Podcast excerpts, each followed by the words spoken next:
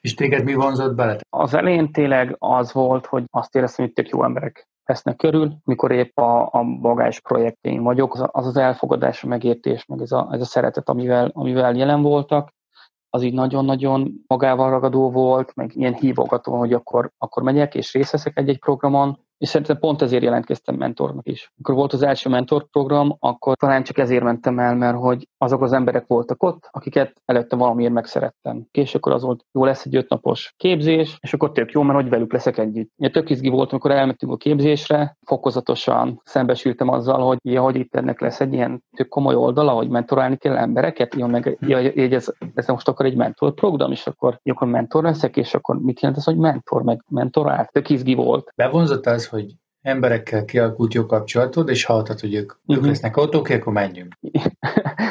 Nagyon vicces utólag visszagondolva, hogy amikor én először hallottam, hogy majd a bagásnál lesz egy mentorprogram, és lesz egy képzés, és az egyik telepi srác, aki akkor az emőnek még a párfogoltja volt, mondta, hogy majd megy, és akkor így kiképzik, és akkor mentor lesz, vagy nem tudom, és hogy leszek a mentorátja, és akkor és akkor azt hiszem akkoriban már volt az X-faktor, vagy nem is tudom mondani, de akkor most mit, mit énekel, mert táncolni kell, vagy mit kell csinálni, és, mondta, hogy ja, ja, majd így valamit megtanítok nekem, én megtanítom azt neked, és akkor így, mondom, jó, hát ez most nekem így el, elég fura.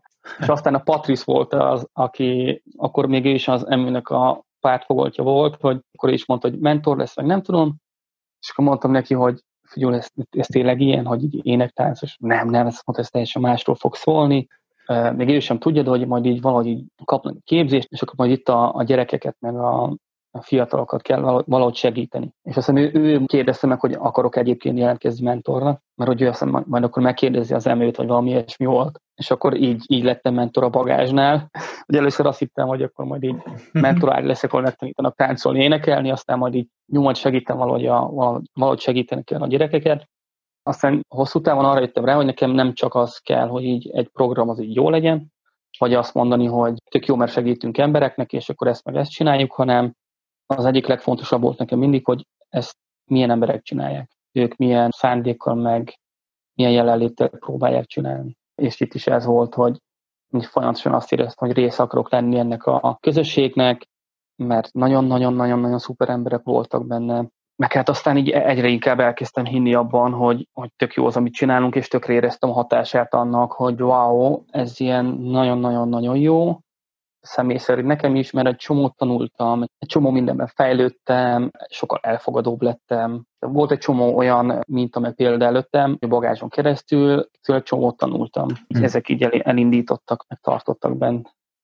A kontextus számít, a párbeszéd fontos. Ennek a klipnek a kontextusát egy podcast epizód adja. Azt a beszélgetést a leírásban található linken éred el. Ha kíváncsi vagy hasonló tartalmakra, kövess minket a felületeinken. Ha támogatnád, hogy hasonló tartalmakat hozzunk létre, visszajelzéseddel vagy támogatásoddal járulhatsz hozzá ehhez. Ezekhez is találsz linket a leírásban. Köszönjük, hogy erre jártál!